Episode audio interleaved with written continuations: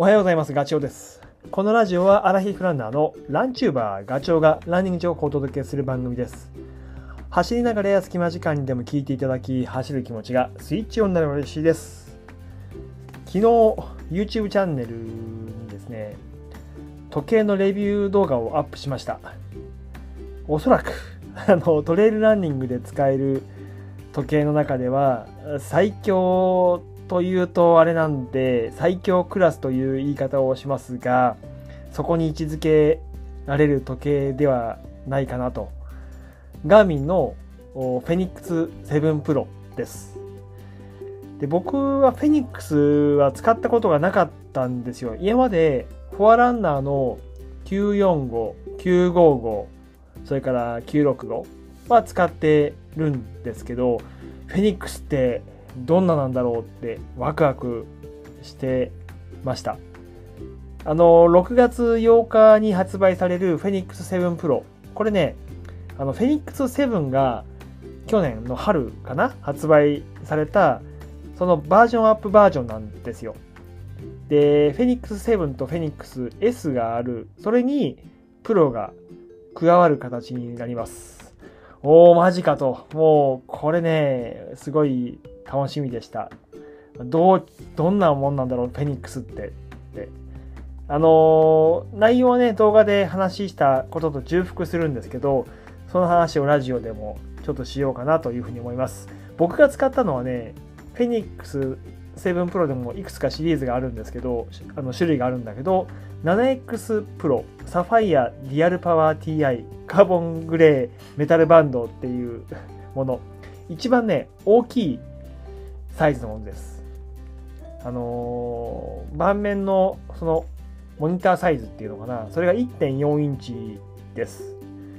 だから、ちょっと大きいがゆえに、重さは 89g あるんで、結構ね、つけた時の、なんだろう、重さというか重量感は感じる。えー液晶は MIP メモリーインピクセルでいわゆる955とかと同じなんで、まあ、バッテリーの持ち優先って話ですね。ただねまあ、うん、そんな明るいところだと見にくくなるかなとかっていうイメージがあるかもしれないけどそれはなく普通に使えます。使えました。であと進化したところで言うと心拍計ね。これがあーガーミンでいう第5世代に入ります。あの時計の裏側にある光 LED であの手首に通ってる血管のその流れ具合を読み取って心拍数に置き換えてるんだけどそれがライトがね4つだったのが6個に増えてるのであの読み取る精度心拍数の計測精度は上がっています。そこが一つのバージョンアップしたところの売りですね。であとはえっ、とね、フラッシュライトがついてる、まあ、これちょっとラジオで言うと伝わらないんだけど、時計のあの縁のところにライトがついてる。これセブン、あの、フェニックス7でもついてたはず。これね、あの、これこそちょっと動画で見てほしいんですけど、このフラッシュライトなかなか良くて、ちょっと光るぐらいでないんですよ。あのヘッドライトの代わりになるぐらいの明るさを発します。なので、まあ、山走ってて、まあ万が一だけど、大体ヘッドライトは持ってるけど、万が一、のヘッドライトが使えなかった時は、このね、フェニックスの フラッシュライトは使える。もしくは、あの、ヘッドライトの電池を交換する時とかね、そういうちょっとした時に光らせると役立つと思います。とか、この機能があり、あとは、日本地図がもう内蔵されていたり、あとバッテリーね。これがすごく伸びてます。使用できる時間が。スマートウォッチモードで約37日間。GPS モードで約122時間。マルチ GNSS モードっていう、あの、いろんな衛星からキャッチするやつね。あれだと77時間ですね。で、この122時間と77時間結構差があるけど、どっちかをこう選ぶことはできる。精度を良くするんだったらマルチ GNSS モードにすればいいし、そうじゃなければ GPS モードにすればいいんだけど、そのね、中間点の自動っていうのがあるんですよ。だからそれがいいとこ取りで、まあ、あの、なんだろう、勝手に時計がいい方を選択するっていうで、最初のデフォルトはそれになってます。なので、その状況を使うシーンに合わせて、えー、チョイスすればいいですね。GS あの GPS モードのところは。そういう使い分けもできるから、どの、どのぐらい長く使うのか。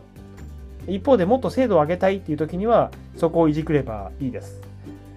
それからね、まあ、防水なのはもう言わずもがらですね。で、充電はタイプ、USB-C、タイプ C です。それからあとは60種類のスポーツアクティビティに対応しているというところが 7X Pro の特徴になります。で、これね、まあ、まずは使ってみようっていうことで動画ではね、あの、群馬に1泊2日で行った時に、まあ、フルで使うっていうことで、どんな状況だったかっていうのを話してるんだけど、まあ、いろんなシーンで使ったんですよ。電子マネーで 改札通ったりとか、コンビニでジュース買ったりとか、あとは群馬のね、あっちに行ってから地図開いてどんな感じで見えるのかなっていうのもやってみたし、そうなんですね。あとね、レースも開催されたので、そこでも使ってます。まあ、そこで使ったのがね、あの、性能どんなのかがすごいよくあの手に取るように分かりました。実際、まあ、ガチで走ってる時にどんだけってこの時計役立つのって僕がやっぱり一番役に立ったのは一番で2つぐらいあるんだけど1つはクライムプロっていう機能でこれから先どう工程上がって降りてをしていくのかっていうのをいわゆる断面図でねあの見せてくれるもの、まあ、これは 7X に限らずあの他のフェニックスでも見ることができるんですけどこれとかねあとリアルタイムスタミナって自分があの走ってる時にどんだけスタミナ残ってんのっていうのを時計でチラチラ見ながら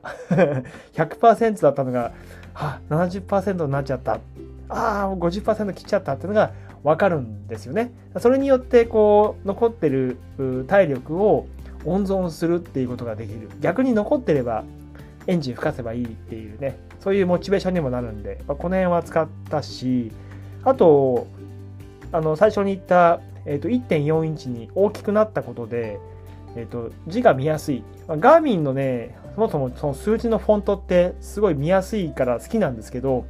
それが、あのー、より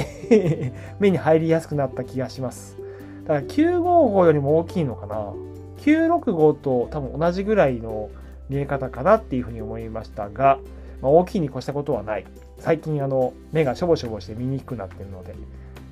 それからあとパフォーマンスメトリックスっていう、まあ、VO2max とか、あとは、えっと、走り終わった後の回復具合を確認するトレーニングレディネスとか、その辺はもうフルフルにあの使ってる間、2週間ぐらい使ったのかな、あの見るようにしてたし。で、あと新しい機能としてね、ヒルスコアっていうのが入りました。それは、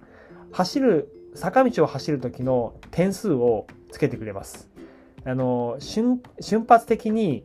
上がるとき、まあ、言うと,、えーと、駆け上るスピードあの短い距離を、ね、それの点数とあとは長くこう 坂道を上がり続ける時のその持久力みたいなその2種類をカウントしてくれるんだけど僕のスコアはね今96だったかな駆け上る急いで駆け上る方は92で、えっ、ー、と、持久力計が99とかっていう、それがどう、どういうあれで、心拍数とか、あとスピードとか、そのセンサーで傾斜とか見ながら点数つけてるのかな。面白かったですね。っていうような機能もあったりします。まあ、それ以外にね、あのガーミン得意のバディボディバッテリーとか、えっ、と、睡眠スコアとか、